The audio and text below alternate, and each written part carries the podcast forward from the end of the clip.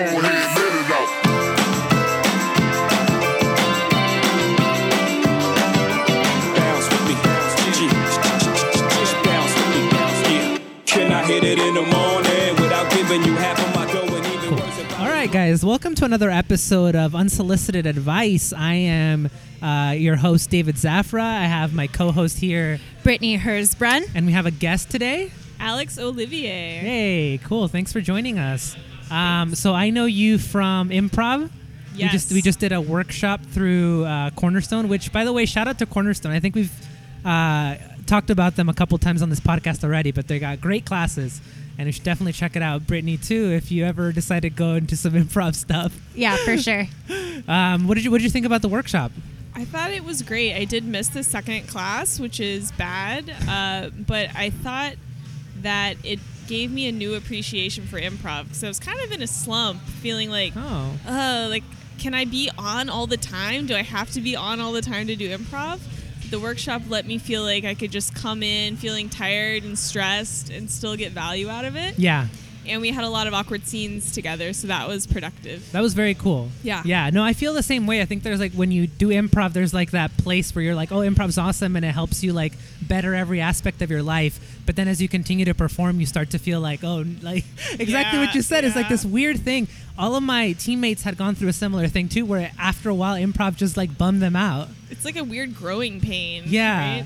Yeah, you hit like a plateau for a while and you feel like you suck at improv and then I guess you do something like this where I guess it kind of shakes you out of that a little bit. Definitely. Yeah. I I, I want to talk a little bit cuz we did uh that last class was so intense. We did a so this was like a workshop where we're supposed to like We had Get to y- pretend to wake up in bed together yeah.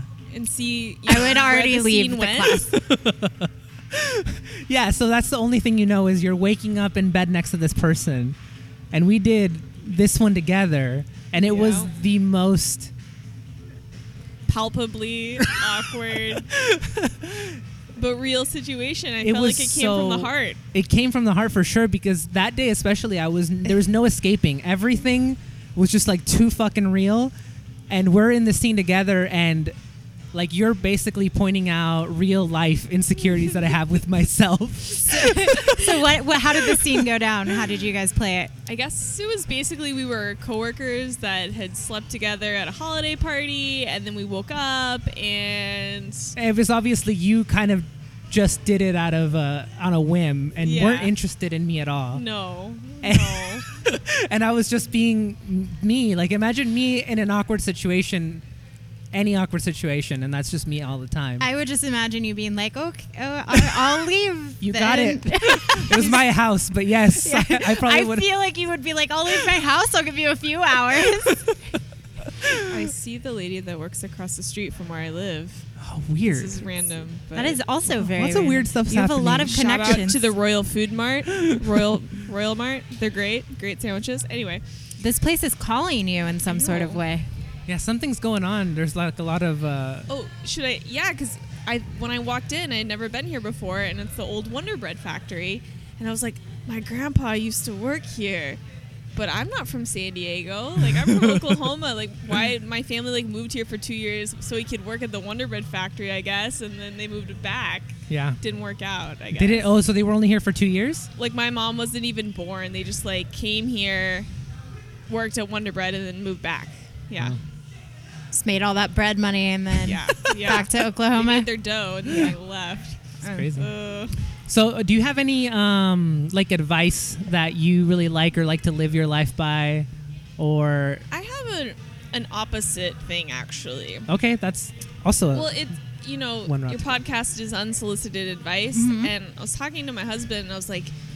Honey, like, do I have any advice that I like to live by? And he's like, No, you hate advice. You hate getting unsolicited advice. Do you remember that woman? Like, we. Uh, I think it just it really stresses me out. I think that for most of my life, I've been kind of like a pioneer in my family. Like I've done a lot of firsts in my family. So when someone comes in and tells me how to do stuff, I'm like, no, like I run my own shit. Like that's not how it goes. And it really it produces like an anxiety reaction. So one example is my husband and I were on this date. We're going snorkeling with sharks in La Jolla, like totally peaceful, relaxing Saturday. And I'm bringing my wetsuit. Like, I'm all prepared, okay? Like, I don't want to be cold. It's kind of chilly.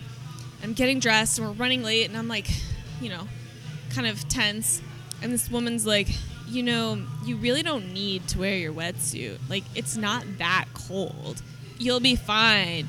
And it just, like, I was so mad. You Yeah. know, I was like, like that woman. She thinks she knows everything because she's older. But you know what? I know my own body temperature. Like, I know what I need to like regulate my body temperature.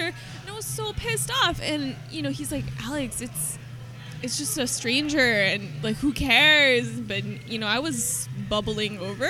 Mm-hmm. Um, so this is, yeah, this has happened to me a lot of times. Yeah. And the funny thing is, I do give advice. I always give advice to my little sister because. What's your advice to her? Uh, so we, whereas I like, I'm older than her. Like I did a lot of things first. Then she came and did kind of a similar path. So I always tell her what I wish I would have done. So we went to the same college. We both like are in technology. We both like traveling. And whereas when I was in college, I was like, oh, like I shouldn't do this or I shouldn't do that. I'm like, you need to do everything. I'm like, oh, there's a winter session trip to Africa. You need to go. Um, I think she wanted to take a biology class where instead of doing a lab like in school, they went to the Cayman Islands for like two or three weeks. And I was like, you need to take that Yeah. class.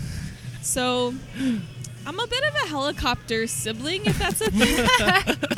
but yeah. it's kind of annoying. I- No, I understand. I, f- I feel like sometimes if, uh, because I'm married also, so if people ask me for marriage advice, like if they're about to, I'll always just be like, don't listen to anybody. Yeah. Because there's like so much bad advice out there, and every person is different that I just like, there's not like this thing that's just going to work for everybody. Right. That being said, right. I also always give people advice. Yeah.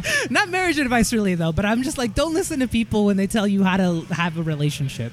But does it feel hypocritical to be so trusting of your own gut feeling and then tell other people what to do? Some people like advice, though. You know. Yeah. It's true. I don't think I give a lot of unsolicited advice unless it's to my siblings. I'm also very much like that with my siblings, and they're like that with me. We're very much in each other's lives, so they do that. We do that to each other a lot. And it's almost like you're not you're not telling them how to live their life. You're like giving them the confidence to do what they were gonna do anyway. Like, you're giving them permission, right? Well, Do you I feel feel like like one way or the other because if they have a knee jerk reaction to what you say and go in the opposite direction, you're giving them the confidence to do that where maybe they di- weren't going to before. It's definitely one way to look at it. Yeah. That's a more positive way to look at it because I think oftentimes you get stuck in this way of like, oh, people are just going to do whatever the fuck they want anyways, and so what's the point? But well, Yeah. yes. Yeah. But I know you don't like advice in general, but is there any advice that you hear all the time specifically that you think is bad advice? Bad advice. Bad advice. Ooh. Um That's really hard. I mean, I, I, I feel like all advice to me is bad advice. Just like, don't even tell me. But I, I guess when people, this is sort of general, but when other people try to define your limits, um, like they're making a judgment call on what you can handle or, or what you can manage in your life. So I always like push up against those things a lot. Um, I'm trying to think. Like, what's a specific example of that? So um, one of the one of my favorite answers that somebody said was "boys will be boys." Oh, that's just a lie. Yeah. Is that advice? It's just people are like, you know, people are like, oh, this person did this to me, and they're like, boys will be boys. You know, I guess it's That's a bunch of junk. Sort of advice, not necessarily advice, but like a thing that people like say how to often that handle is- a situation. that is or wrong. Cope. Yeah, Yeah. yeah. There's a yeah, there's a bunch of stuff out there. Bad advice, like if somebody's bullying you, ignore them, sort oh, of thing. Yeah. Mm, Let me. Are you allowed to take thinking breaks while recording a podcast? Because you guys can just edit this oh, out. Oh yeah, he can edit. I'll edit lots pauses. of stuff. Sometimes hmm. things that Brittany doesn't want me to edit out, I'll edit out. She was like, "That was a good line." Yeah, I, I had a, like a very in-depth conversation about something very emotional, and then he cut it. Off. Oh my he cut it all out. you just like cut your heart out of the podcast. Yeah. well, then she had a chance to express it again in a It different wasn't the same though. You can, blame barely, you can blame Julissa for that one. barely She- scratched the surface. That's fair. Ooh, I thought of a phrase that people say. Okay. Not like anyone has given me that advice. Uh, you know when people are like, they need to stay in their lane. Oh. Like metaphorically. yeah, I'm all in other people's lanes. like yeah, I think if you see something and you have an issue or you're excited about a better way something can be done, like there's no harm in stepping up, you know, Mhm. even if you feel like, oh, that's that's like out of the the scope of my responsibilities or my expertise. Like just starting a conversation, I think, yeah. is really useful. It's just all about how you go about it. yeah, Yeah. You don't have to be combative, but you know, like if you're at work and you work on on this one thing, but you're excited about a better way that something else can be done. Like there's no harm in just suggesting it. Yeah. Yeah. And if somebody is upset by that, then they're obviously threatened, and that says a lot more about them.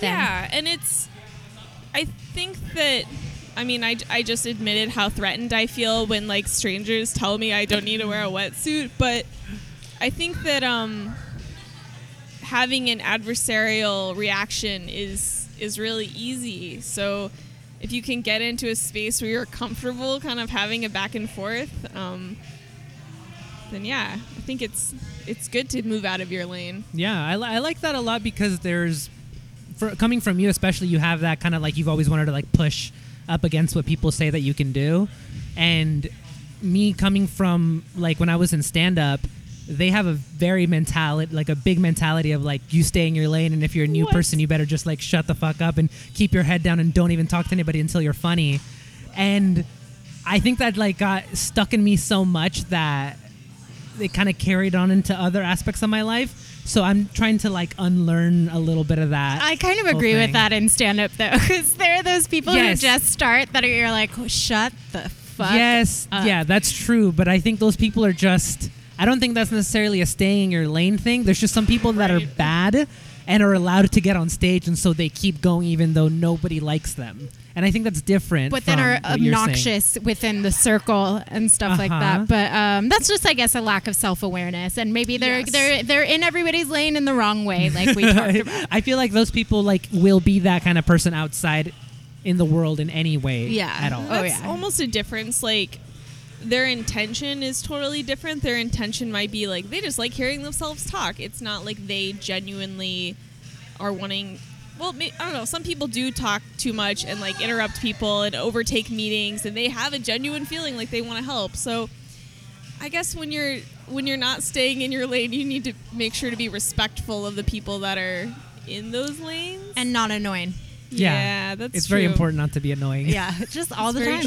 true. all the time try to not be annoying. I feel like I do you feel like you guys know when you're being annoying? Because I Uh, definitely like if somebody is like you were being so annoying, I can be like, you know what? Yeah, You've had people say that to you before? I'm sure. yeah, I'm sure. I'm I- almost like hyper, like I feel annoying all the time. Yeah.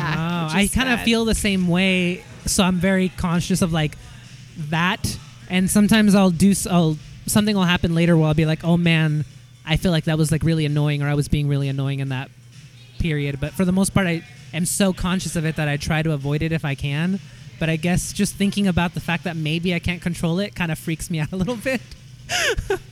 But people who do a lot of self-reflection, I feel like aren't aren't the type of people that are gonna step over everyone else. You know? Yeah. I don't know. Sometimes you get the better of yourself, you know? I thought when we did, I did review review with you and Raul and Cameron. I thought I was kind of annoying on that podcast. Why?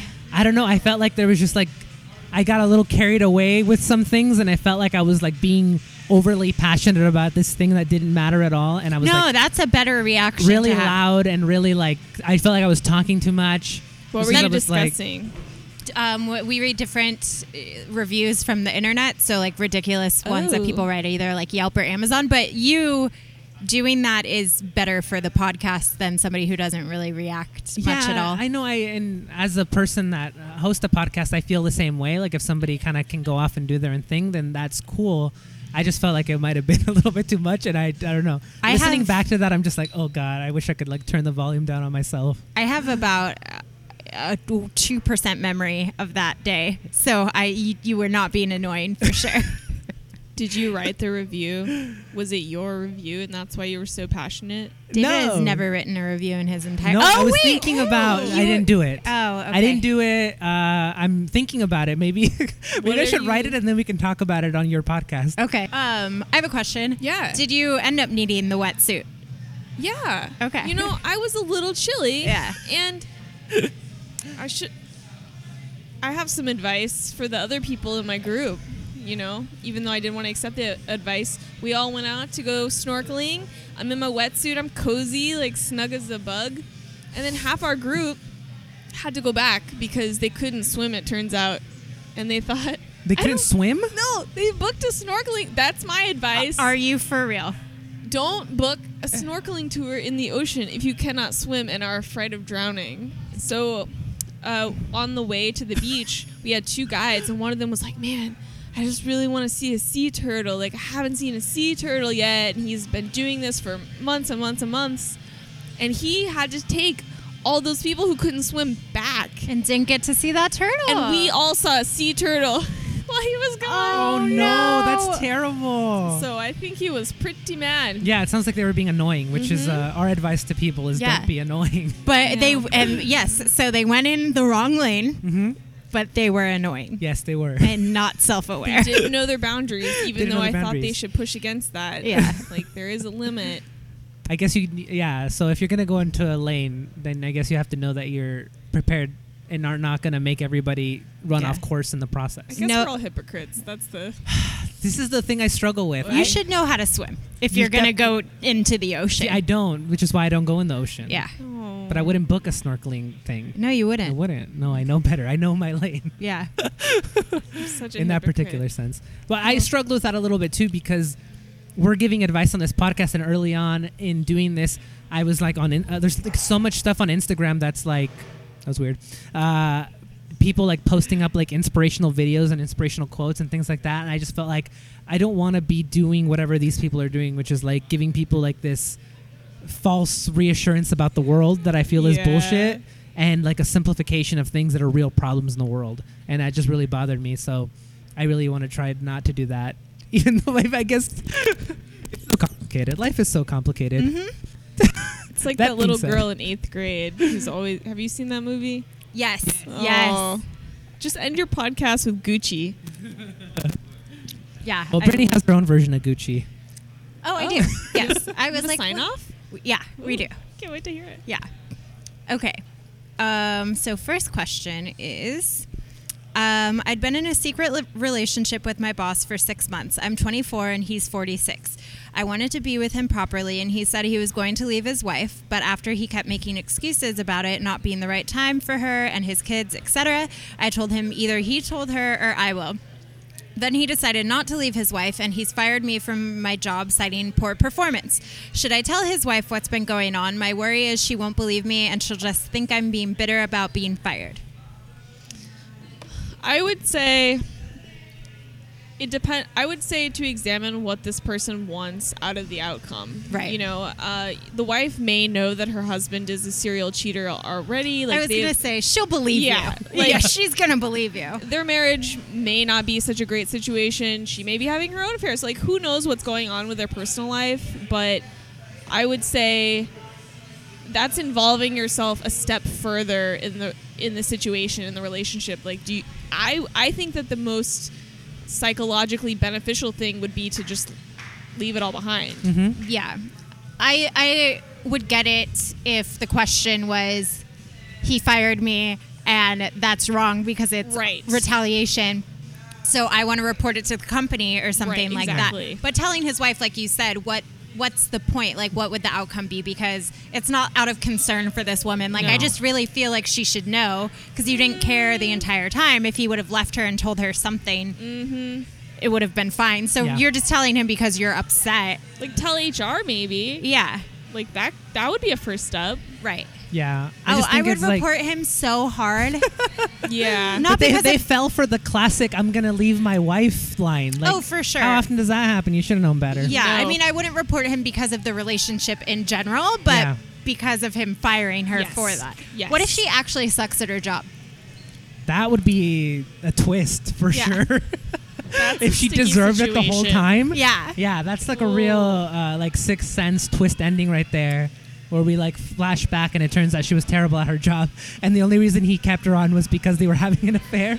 Right? Oh. That would be crazy. And then she broke up with him, and he was like, "Well, my God, that's the only reason you had your job to begin with." which is still bad, and he Oh, still yeah. should get reported for something like that. But as far as the wife is concerned, yeah, it just doesn't seem. I I, I think you're right, very much so in saying like, what are you what are you trying to get out of that? It seems like he's just she's just trying to get even for this. Maybe Yeah. she needs Slight. closure, but I think it's gonna be you know, it's just gonna drag out. Yeah, I mean, I if if it was a different person that wanted to say something, but you're the one that was.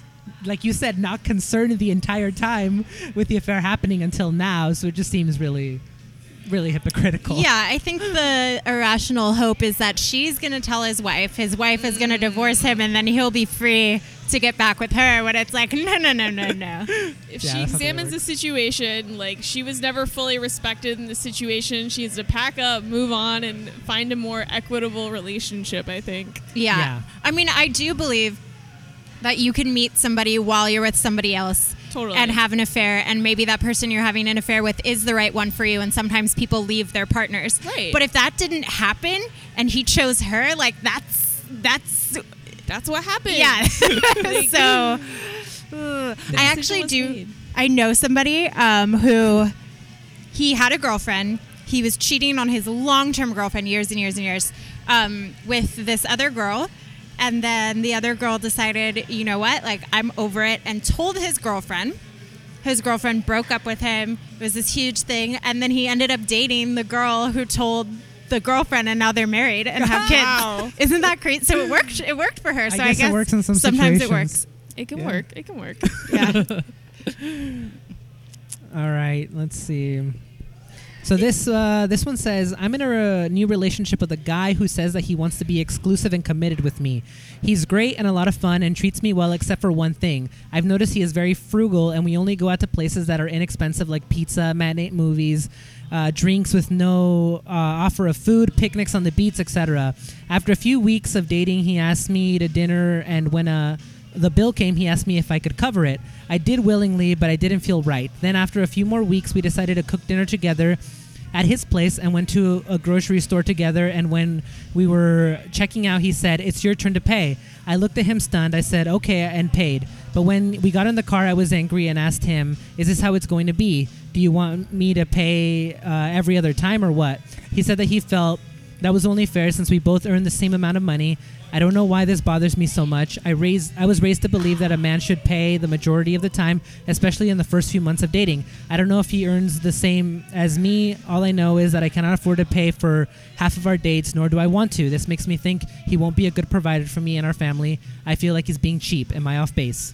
Whoa. Um, I. Okay. her, her question turned started as one thing and then turned into something completely different. Yeah, I got a I got a lot to say to this this lady. Uh, I think that financial issues. I mean, that's one of the top tensions in a relationship, and I think that. First of all, it seems like when she started her question, she was seeing his reluctance to pay for things as almost like he was like withholding his love from her in some way. But in oh, reality, they- picnics on the beach. So sorry. Oh yeah, true. That's Yeah. that's a great low budget, you know. but um, I think the answer is just to be completely open about your finances. Like maybe this guy has a hundred thousand dollars of student loans, and like paying for dinner stresses him out. Um, and I, I definitely don't think it should be the responsibility of any one partner to to have the burden, the financial obligation for a relationship, um, you know, male or female. So I think that it's awkward to talk about money, but if she can have an honest discussion about both of their finances and what both of them feel comfortable um, for the relationship, I think that would go a long way. And maybe they can separate that financial component from the emotional component, which I think can be tricky. Yeah. Well, she's saying he says they make the same amount of money, so he thinks it's only fair that they split it evenly.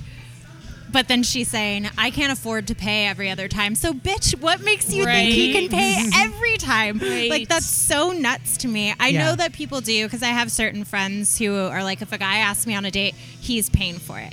Like, he has, like, that's just how it is. Mm-hmm. And I understand that some people have that mentality where they feel like a guy should pay for you. And that's if that's your expectation and that's how you feel, then yeah, this guy is probably not for you and that's fine. But it's not outrageous if you're continually dating somebody that they would want you to split the cost of dating. Yeah. Right.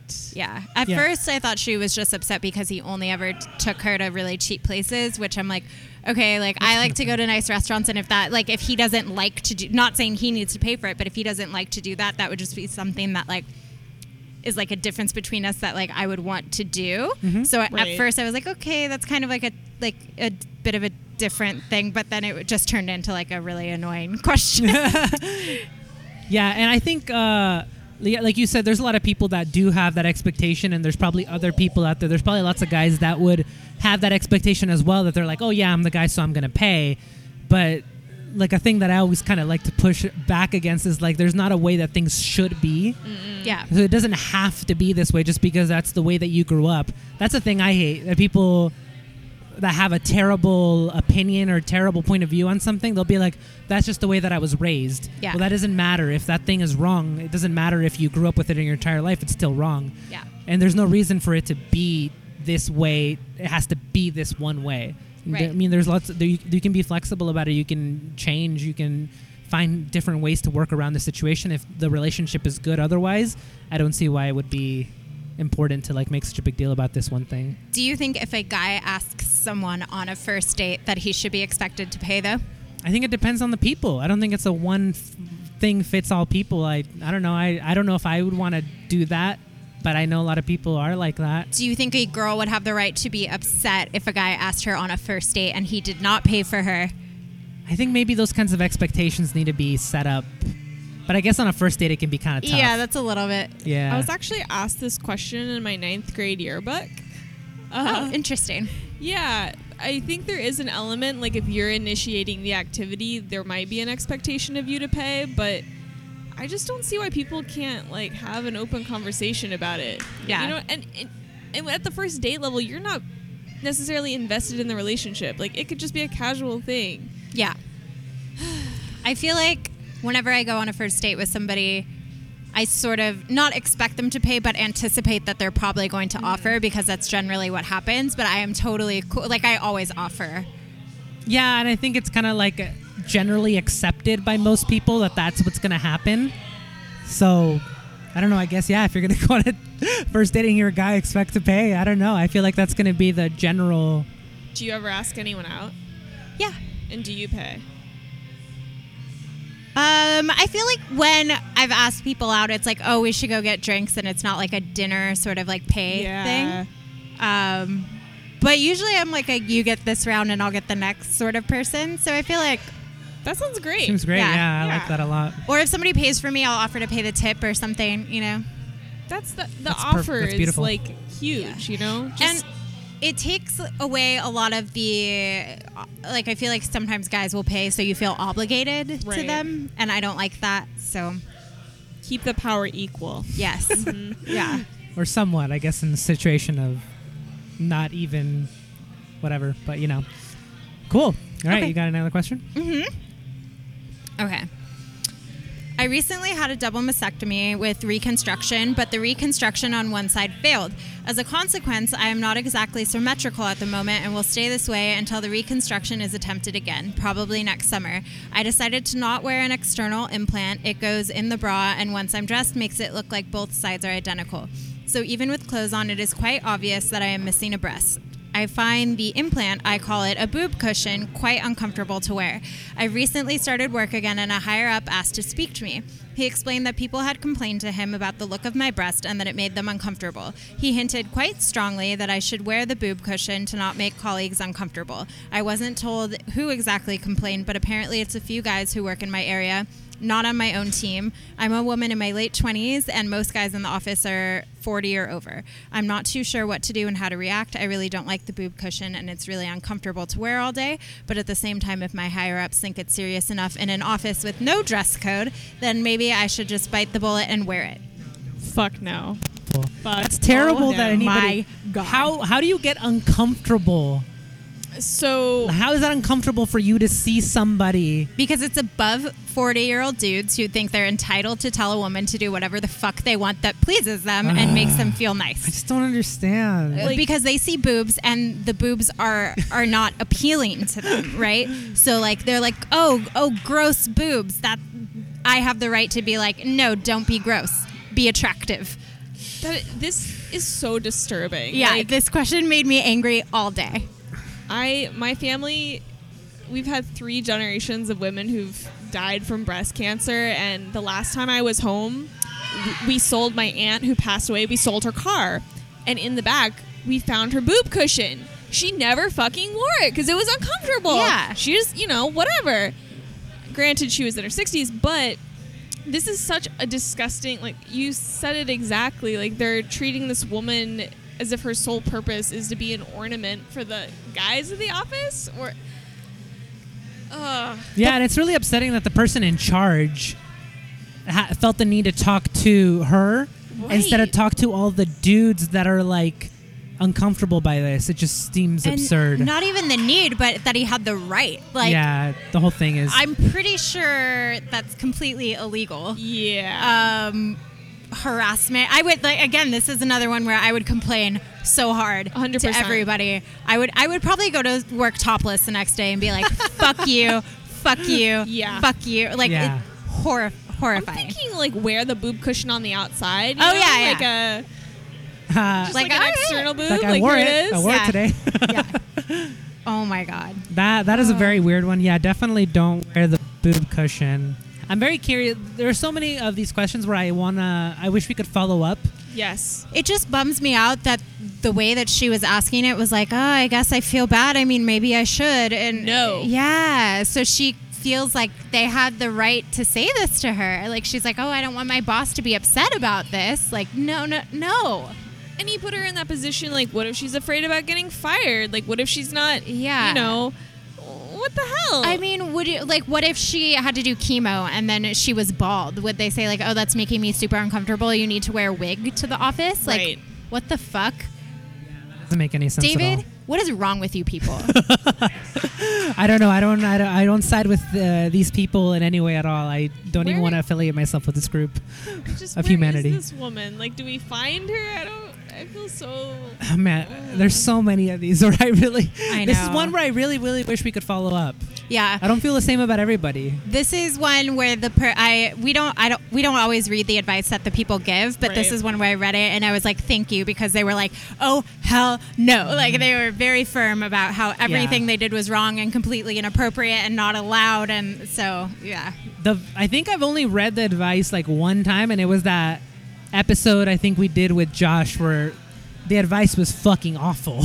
Yeah. So- well, didn't you read the advice about the gun control one, where they had to redact it or something? Why I ra- that one's a little different because I read about I read about the advice before I read the advice. Oh, okay, I see. So I saw that I was like, oh, there's a bunch of people upset about this thing, and so I read what they said after I found out about. It. Got that. it. Just slightly different. But I mean, I guess yes, technically you're correct. the best kind of correct. Yeah, as long as it's at all, it's fine. All right, this is kind of a long one, so here we go. Okay. I started writing you this letter, uh, then thought I'll work on this some more tomorrow, and almost closed the email draft. Realizing the irony uh, of that, I forced myself to plow through this letter in one sitting, knowing that if I didn't finish it now, I never would. I am unempl- un- I am an unemployed college dropout living with my boyfriend's parents, and I can't get my act together. My family is back home uh, ashamed of me, but they still believe in me and are trying to help me. I wish they could just give up on me so I don't end up disappointing them again. I can't accomplish anything and I'm living a parasitic existence leeching off my partner's family. Uh, when I was in college, I approached every new assignment with a complete and sincere intention to start early and make incremental progress so that I wouldn't have to do it all in the last minute. But I would be filled with anxiety and confusion about how to go about accomplishing it and would procrastinate with mind numbing distractions. Sophomore year, I finally broke and became unable to finish assignments even in the face of deadlines. I would skip classes just to and just lie in bed staring at the ceiling and hating myself. I went to counseling services and academic tutors, but gave up when I didn't get immediate results. I cried in professors' offices for hours, begged for extensions, and even got the school to let me have a summer to finish my coursework with no negative impact on my GPA. Despite this generous policy, I still ended up failing three out of the four classes and getting up on academic probation. As a result, my parents uh, rescinded their offer to pay my tuition, and I decided to drop out rather than try to pay $30,000 a semester, knowing that I would most likely not graduate in four years. I have some talents and skills that could be potentially valuable, and I am only 20 years old, so I still have plenty of opportunities to get my life in order. And if I could just get off my ass for two seconds and pursue them, uh, if I could just get off my ass for two seconds and pursue them. However, my lack of self discipline is keeping me from accomplishing anything meaningful in my life. I used to have many creative hobbies and was good at was a good student, but now I just spend my days uh, wasting my time on the internet, sleeping to procrastinate, wallowing in self pity, and uh, ingratiating myself on anyone sympathetic enough to listen to me whine. I keep wishing that someone else would take control of my life and save me from the problems that I created. Every time I try to apply for jobs or do something productive, I quickly become discouraged because it's hard and it doesn't feel good to my stupid monkey brain, and that only creates that only cares about comfort and instant gratification. I can do simple household tasks such as cooking or laundry, but as soon as a goal becomes bigger and more amorphous, I become paralyzed and can't move forward. I have tried breaking uh, up my goals into smaller steps and stepping up a timetable uh, for when I have to complete uh, complete what, but as soon as I get to work, I become overwhelmed by all the factors and complications that go into accomplishing the task and start ruminating on whether I divided it up the wrong way. I feel stupid, weak willed, useless, and pathetic and wonder if this is going to be the rest of my life. I naturally have low energy levels and am bad at uh, taking action. I've given up on my hopes and ambitions and no longer want anything from my life. My friends, uh, partner, and my partner's family have been very affirming to me and have reassured me that I am acceptable to them as I am now, but in no way I. Uh, no way I can be acceptable to myself when I can can't even do anything, and I feel like I must have tricked them into thinking that I'm an okay person. How do I get over my chronic procrastination problem and actually become the person that I want to be? Wow. So I feel like there's a lot going on in this question, um, but I think that what I hear the most is that this person is suffering from crippling anxiety and depression. That's what I was gonna say. I, th- I actually found it very funny that they're not saying that at all. They're like, Right. I, I just have no self discipline and I just procrastinate so hard. Right. And it's like, uh, no, you're chronically depressed because this reminds me so much of me in high school where I just could not go to school. Like I was telling you, I literally never went to school. So then I started doing independent study because I couldn't get out of bed. And that was once a week. And then you just did all your work at home. And even that, I was like, I can't go once a week. And I Yeah. couldn't do any of the work. And then eventually I just took the high school proficiency exam so I could get my diploma and then not go to school because I couldn't do it. But I knew, like, I was like, oh, it's because I'm depressed. And it's so clear how this person talks about themselves, too. Mm-hmm. Like, they're a parasite. Um, just saying really negative things about themselves. So it's not a lack of self discipline. Obviously, and they were saying they were able to do it before. So Right. clearly, that's not the problem. Yeah. Yeah. But they are getting counseling. So, what would your advice be? I don't know. Wait, what is their counselor saying if they're getting counseling? yeah, that's interesting. It seems like not the right thing. I feel like they're, I mean, all of these goals of getting a job, moving out, those are way too big. Yeah. Like when you're at a point where you have no self esteem, basically, you can't make yourself get out. Like, I, I think medication is like that's what that is for to kind of give you that tiny push, not to fix everything, but to make any small change at all. Like I, I don't know if she's on he or she is on medication currently, but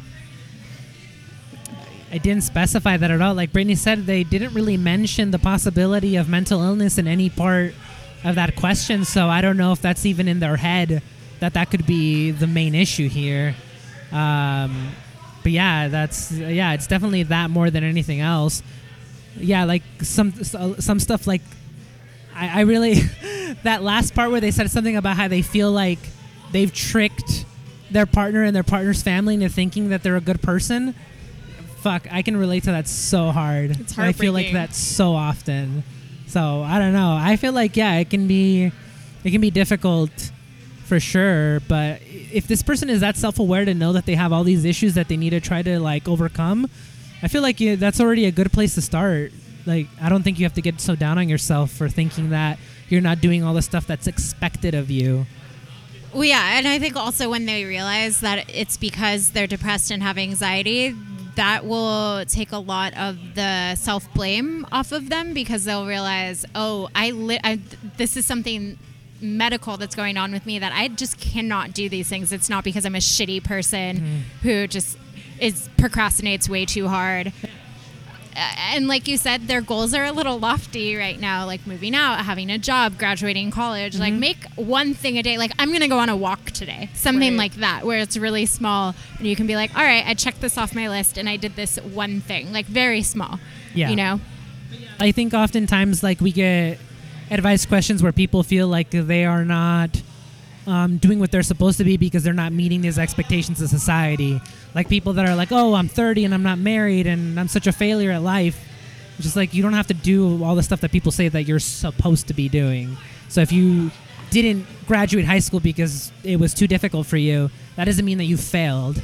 That just means that that wasn't either the right time for you or just not for you in general. But I don't think that means that you're a failure at life because there's lots of people that are accomplished people without having graduated college.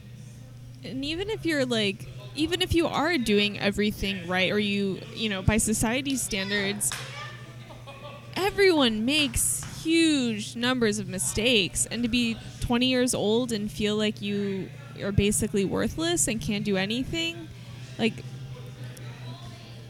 I mean that's it's terrible and, Yeah. and you don't have the perspective of how much time you have left to, to make Yeah. changes Yeah. I think she just needs to realize it's okay that she can't do anything right now, you know? yeah Yeah, I think it helps to talk to other people too and realize like there's so many people that are going through the same thing. I seriously went through so much of the same stuff and felt like yeah, and also yeah, like when you're that young, it's just crazy. Like I, I work with people that are very young and I just like you have no fucking idea. like you're gonna look back on all this and realize how much you didn't know about the world yet. Because Yeah. just like a couple of years can make such a big difference when you're out in the world and trying to figure out your own shit. Like there's so much life happens in such a little amount of time, and there's just so many huge changes that can happen in such a short amount of time. Like, yeah, at 20, I don't think that you need to be so hard on yourself.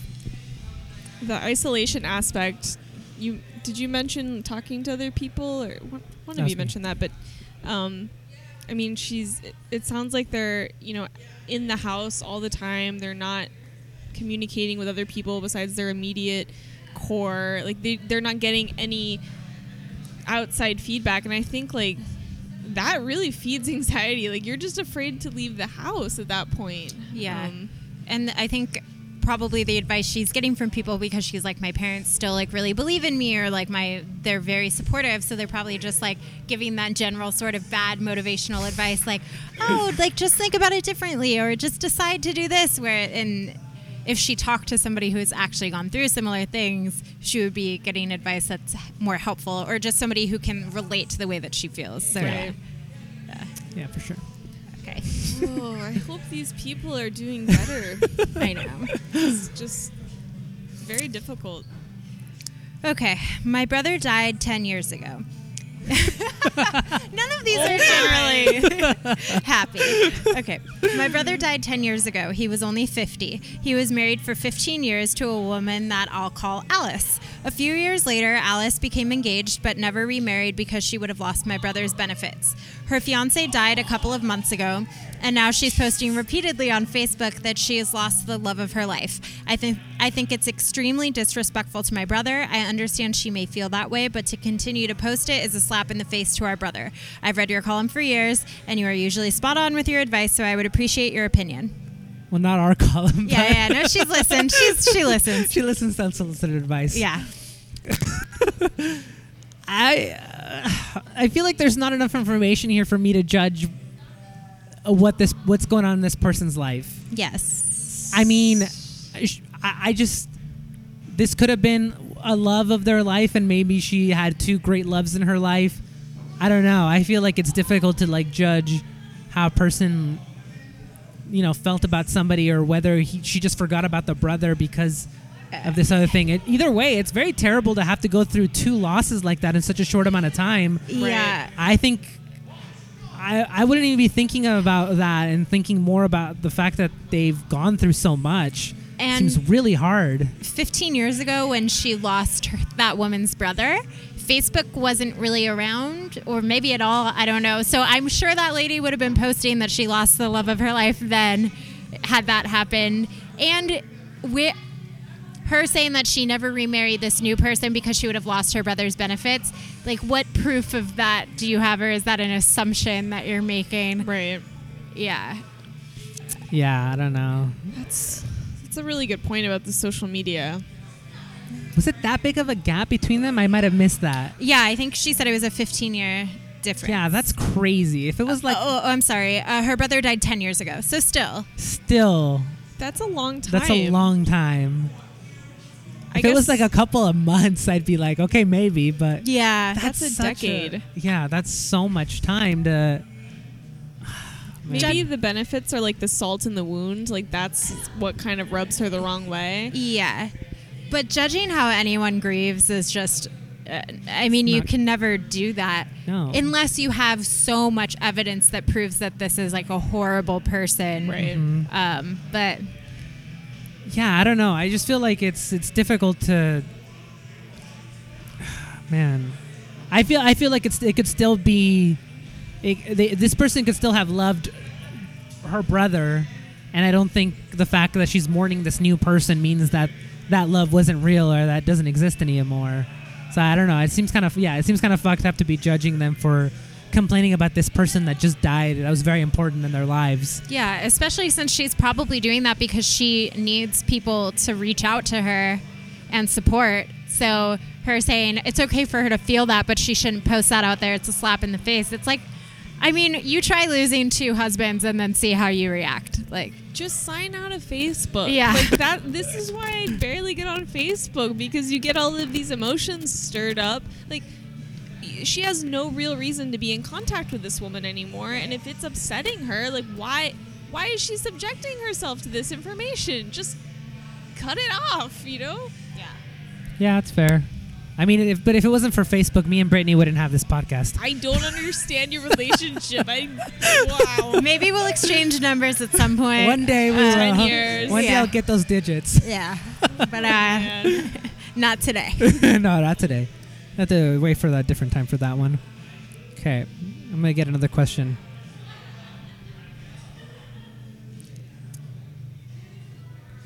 All right, let's see. Uh, this one says, "I think the guy that I'm dating is a commitment phobic. He doesn't call regularly and often calls at the last minute to ask me out. When we do go out, we have a great time and there's a lot of sexual chemistry. Although I haven't slept with him yet." he wants to, but I tell him I need to know him better. I really like him a lot. He's a lot of fun, uh, and I can see that he has a lot of potential as a provider. Last week he told my. Uh, Some of these providers. I don't know. Last week he told me that his ex girlfriend keeps calling him and wanting to see him just for lunch, which he did. Uh, the week before that, he broke a date with me. He broke a date with me at the last minute because something came up at work. He has a history of a lot of short term relationships. He's thinking about changing jobs, which might take him out of state. Is he trying to push me away? When uh, then why does he keep calling? He, I'm 35 and he's 45. Neither of us has uh, been married or has kids. I want to get married and have kids, and I'm feeling I'm running out of time. Am I wasting my time with this guy? Oh my god, I thought this girl was like 23. that is so crazy. Like, yeah, you're wasting your time with this guy 100%. Are you serious? He's definitely sleeping with a lot of people, which is fine. Yeah. But maybe not for her. Yeah. Also, I mean, she's going about if she's looking for a provider. I don't know. That's just gross that that's like your criteria to me. It could be the people that write into this particular site because that's the second both of these provider questions have come from. Is this like a sugar daddy website? I don't know. Maybe I stumbled across it by accident. oh no. Yeah. Uh, yeah, I mean, everything she said was so clearly like. He doesn't really like you. He doesn't really like you. He doesn't really like you. You guys probably have fun together, but he doesn't really like it. like I He's Yeah. probably attracted to her, but I'm they sure. haven't slept together. So Yeah. he's like That could be why he's continuing to try Yeah. or continuing to move this thing forward. Yeah. And I know that we can't generalize and everybody has a different path and all that, but if he's 45 and has never been married, it, mm, nah. it's probably because he doesn't fucking want to be married ever. Which is fine. Yeah, that's totally fine. Yeah, and that is fine. But yeah, why are you trying to get married with a person that doesn't want to get married? yeah. And I don't know why you're trying to like put marriage in the equation. You haven't even slept together. like Yeah. just Yeah, do what if he it. It could be terrible, yeah. That's the kind of thing you might want to find out. How long has this been going on with no sex? Like They this don't know if it's the one. specified. It seems like it, based on how it kind of made it feel like they haven't been going out that long, which I also find the question more ridiculous than. But but what you guys were saying leads me into a very brief question that kind of just is um, super applicable. So this person asks. Uh, if I wait to have sex until after I'm married, only to find the person I married hates sex, is it moral to divorce? Yes. I mean, yes, but you should be having sex before you get married. Yeah. You definitely should have sex before you get married. Try before you buy. But also, you should not be getting married with somebody if you cannot have a discussion with them about how they feel about sex before you get married. True words. so True many, words. so many things going on here. Yeah. I oh, man, this whole thing's so fucked up that we encounter so many of these people that are stuck in these ways that they that are ultimately harmful to their overall life. Right. But it's like, oh, well, that's what you're supposed to do. Terrible. Yeah. Did um, Madison know that you would not have shirt off sex before you guys got married? oh my Oh. god. We're Okay, learning so much about each other. I feel like they're okay. So it's like a Pooh Bear situation. for for listeners that have not listened to our shirt off sex episode, I feel like there's some clarification that needs to happen. It's not that I like refuse to do it or have not done it before. It just doesn't usually happen for several different reasons. Yes. Um, You Ha- know, what were you gonna? I uh, I'm a socks on. I keep my socks on. Yeah, I wouldn't like that. Yeah, I'm just we all have our We have weird things. Yeah, Wait, you leave your socks on? I do. I do too, actually. so weird. But my feet get very cold. Same. I yeah.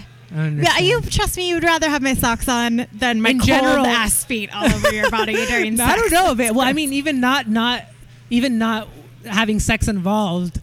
Oftentimes, if like Madison is in bed with her socks off, I'll like take them off her. That's feet. what my husband does. I don't. I don't sleep with my socks on, but um, if I will start.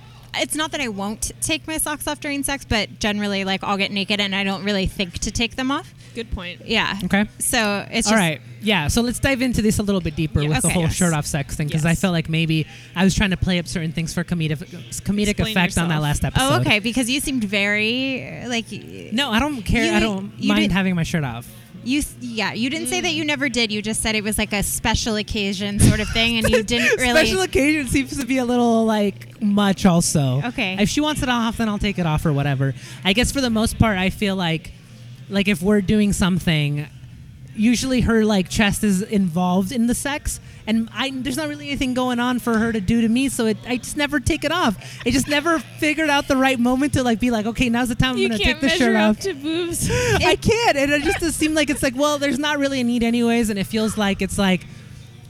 I guess to me, I always made the assumption that there was nothing that would be like, like enhance it for her, for me to be ah. having my shirt off. So that's a, a big part of the reason. I'm a very insecure person, so, So- that's more the reason I'm just like, well, she probably isn't turned on by me having my shirt off anyway, so I'm just gonna keep it on. For me personally, it would it would feel unfair that you leave your shirt on and I'm completely naked. It would also also make me feel less close to you because there's a barrier between us, and it would make me feel insecure because I'm completely naked and vulnerable, and you're not giving me that same thing back. But if that was the case, then I would of course take it off. But it just has never really come up as an issue, and I just never felt because we just kind of got into this like groove of things. It just never became a thing where it's like, well, I needed to, or she really wanted me to, or it just felt like it was like. I guess I was like, we're getting into it, and it's just like, well, I just why take my shirt off at this point? Yeah. Because I'll get annoyed if I have sex with a guy and then I'm like, we're going to sleep and I'm naked and then he puts boxers on. I'm like, what the fuck? Like, no. Your ass needs to be naked too. Yeah. Why don't you just put your clothes back on then? I mean, then maybe sometimes I do. I don't know, but it's just like, no, I'm not going to lay next to you naked while you get to have your boxers on. Well, I mean, uh, yeah, I guess I wouldn't require the person to stay naked if that was the situation. But does she? What's what's your wife's name? Madison? Madison. Does she not?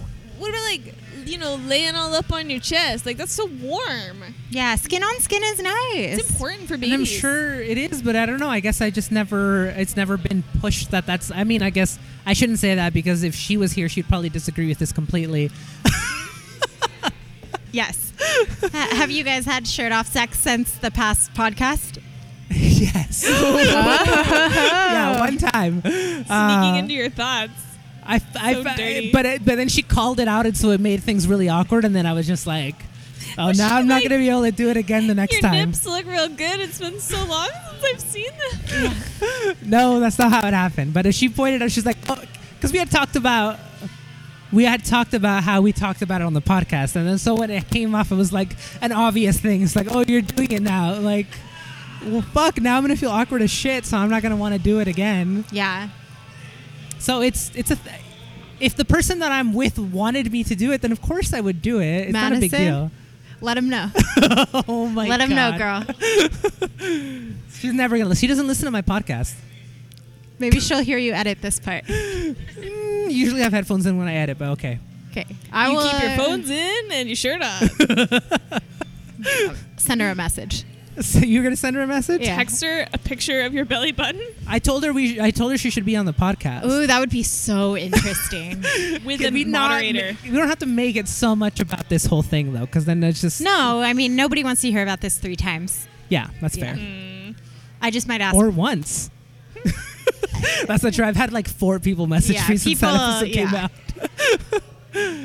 Uh, cool. Wait, who's who just went? I did. Okay. Sorry. And rapid change of subject. well, I need to escape this quickly. it's okay. Keep your shirt on. I, I definitely will. You do not need to tell me that. While you're finding it, fun fact. So, did you know male rats and mice don't have nipples? Huh. That makes sense, right? I feel like maybe More sense. Male rats don't have nipples? No, they don't need them. that's. in- But men don't need them either. I know, but Yeah, then, but- like, rats figured it out. Like, What? uh, How do other mammals work? See, I'm really interested because Well- as people on the podcast and Brittany know, most do You're have a little piece of shit right now. he knows everything about No, every don't. animal and Oh my loves to correct me Are on you animal an animal facts. expert? I'm surprised he's not like actually some species of rats do have nipples. oh my god, Yeah. you make it sound so bad. I just, I just like animals a Um, lot. actually, Yeah. the spiny mouse, the spiny rat. Well, so males have nipples because you're gender neutral for a while in utero, guess so. and so you develop n- nipples before your sex is determined. That's Yes. right, right? Uh huh. I think so. I think, I think- everybody I- starts I off, don't know. yeah, kind of Everybody starts female. off female, yeah. Um, so that's not the case for rats. So now I wonder. guess so it's, not. is this specifically a rat thing, or uh, what other mammals I think mice and rats are like one of the only mammals where that's the case. where that's the case? Wow. Wow, But I that's think super it's really interesting. interesting. I think that's super interesting. They Damn. they probably keep their shirts on as well. They don't feel Yeah. like they have anything to add. Well, I mean, yeah. Wait, who who's a famous rat? Mickey Mouse is a He's got a famous shirt. mouse. He goes shirtless, right? Doesn't he just wear little shorts? Oh yeah, you're right. I was thinking the opposite. I thought he had a shirt and no pants, but Mm. That's that's, Pluto. not. Wait. And Donald. No. Donald, yeah. I don't Yeah. know what Pluto wa- I think he wears a shirt and pants. Very No, repressed. Pluto doesn't have clothes. he's an animal expert. Pluto does not wear clothes. I'm picturing Pluto with like a yellow orange shirt and like green shorts. Am I wrong? You're thinking of That's Goofy. Goofy. oh. yeah, you're right. You're right. You're right. You're right. They're both dogs. That's true, which is one of the very confusing up. mysteries of Yeah. Disney is the fact that they're both dogs, but one of them is uh, partially human and one of them is not. They're just a regular dog. Yeah. I what mean, are some that's other like, famous Family Chuck. Guy. Cheese? He's got Oh. a shirt, no pants. I was saying like Family Guy. Brian is a dog that's human like, but then they have dog dogs on the show. So That's true. Do you like that show? I used to. Yeah, it's not very good anymore. Yeah. anymore. Yeah. Yeah. I used to, and then I realized, We all um, did. eh, We all did. yeah, Yeah, I mean, look, when they first started, but kind of like I was a long used to like ago. Sex in the City, and then now I realize that it's completely horrifying. Okay, so I've never seen that show. Um, and I was over at some friends' houses the other day, and they were watching the Sex in the City movie. So I'm I'm jumping into this this like with no context at all. Yeah, is it the first movie? Yeah, it was fucking weird. Okay, that's better than the second one, but. Um, It's so weird. The show is just so problematic in almost every way possible. I was thinking about this yesterday. Actually, it's sexist, it's racist, it slut shames people, it's like gay phobic. There's just a lot. very It's gay-phobic. classist. Huh. Uh, it's it's actually really really horrible, and I'm surprised there's not a lot more outrage about the show. But I used to love it, like love it. Maybe because the, are, are the are the actors still very popular? Sarah Jessica Parker still does stuff all the time. I, I, What does she do? I like. Sarah. She's on a show called Divorce on HBO. Oh well, then yeah, Oh, I don't know. The pilot of that. Yeah. You see, I, if yeah, if they're if they're still like out there, I feel like it would be the opportunity to be like, hey, guess what? They made this joke on Sex in the City. I just don't think they and we hate them realized. now. eh, uh, like I, Well, I mean, like other people, like yeah, you said, yeah. other people would have noticed it. Yeah. Okay. I mean, this is kind of relevant to what you're saying, but okay. So this question says, uh, "I'm riddled with shame, white shame." this isn't helpful to me or anybody else, especially people of color. I feel like there is no me outside of my white upper middle class cisgender identity. I feel like my literal existence hurts. Literal existence hurts people. Like I'm always taking up space that shouldn't belong. That should belong to somebody else. I consider myself an ally. I research proper etiquette, read writers of color, vote in any way that will not harm people of color and other vulnerable people. I engage in conversations about privilege with other white people. I take courses that will further educate me. I donate to Black Lives Matter. Yet I fear that nothing is enough. Part of my fear comes from the fact that uh, privilege is invisible to itself. What if I'm doing something or saying something insensitive without realizing it? Another part of it is that I'm currently immersed in the whitest environment I've ever been in. Uh, my family has lived in the same apartment in East Harlem for four generations. Every school I attended, elementary through high school, was uh, minority white, but now I'm attending an elite private college that is 75% white. I know who I am, but I realize how people perceived me, uh, and this perception feels unfair. I don't talk about my feelings because it's hard to justify doing so while people of color are dying due to systematic racism, and making this conversation about me would again uh, would be against centering whiteness. Yet bottling it up makes me feel existential anger, and I have a hard time challenging since I don't know my place. Instead of harnessing my privilege for greater good, I'm curled up in a ball of shame. How can I be more than my heritage? Oh Whoa. my god. I, I feel like people who complain about feeling white shame are worse than people who are like super white power. Like it's more annoying to me. It's just like it's so obnoxious and not at all self-aware because it's like I'm complaining about all this shame I feel as a white person like oh feel bad for me because I'm going through all this struggle as a white person who just Yeah. everybody thinks is so horrible and like I can't help these people that are below me and how how could I and it's like you're just perpetuating the problem like yeah it's great to be an ally and all these things but shut the fuck up about it Yeah. Pull yourself up by your bootstraps. It's great that you're doing research, but get outside of your own head. Like why I this whole post um it's just really obnoxious Yeah. I mean, I, I, I don't know what they're supposed to do about this whole bottling it up thing. But as a person of color, I don't give a shit. Yeah, exactly. no, it, like no, it- it's just like okay, yeah, donate to Black Lives Matter, but you don't need to fucking talk about it. Like, or do, it- it's like you can't help that you were born white, right? Yeah. So I never sit here and I'm like, oh man, like sucks to be white. I'm just like I'm not gonna feel bad about that, like because I ca- I can't po- I can't like I didn't decide this. Right. So I, I just don't understand it. And like you said, you're a person of color. You're not like, oh, f- fuck that person because they're like this white person who's not part of the problem. You're not like, fuck that guy because he's white. yeah. I don't think most people think that unless they're talking about generalizations Gen- yes. about how white people have done all this stuff. To to just feel like, oh, I'm so I'm filled with so much shame about like, dude, get over it. Like, I don't know. It's hard for. I, I want to be partly sympathetic to the situation, um, but at the same time, it's it's kind of ridiculous because there's a lot of people that feel shame about being a person of color because society has done all this stuff to make them Yes. feel like their skin should be a certain tone. Like you know even amongst like amongst because i'm mexican so even amongst mexicans if you're too dark skinned of a mexican other mexicans will be racist against you. So it's like already like even in your own circles there can be so much prejudice happening.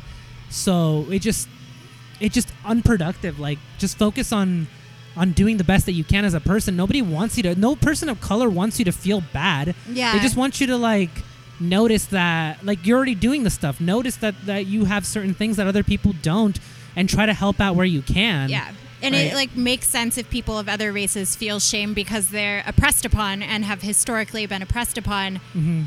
But I mean, if you're telling me like, oh, you're a white person and you have all this privilege and blah blah blah, and saying like white people are shitty, it's like, yeah, they are, and we deserve the backlash that happens to us. And it's just sort of like, as a person who I feel like is not racist and not a terrible person, I'm like, yeah, I accept that, and I'm Yeah. not going to sit here and just make it a woe is me sort yeah of thing. also if this person is like researching and reading all the time about stuff like this then like they should know that you know one of the common arguments that like racist people will make is like oh how come they don't have a white pride month or whatever. Yes. or a white pride parade or a you know this is because there's no reason for you to be ashamed of that but people make you ashamed of all the other things.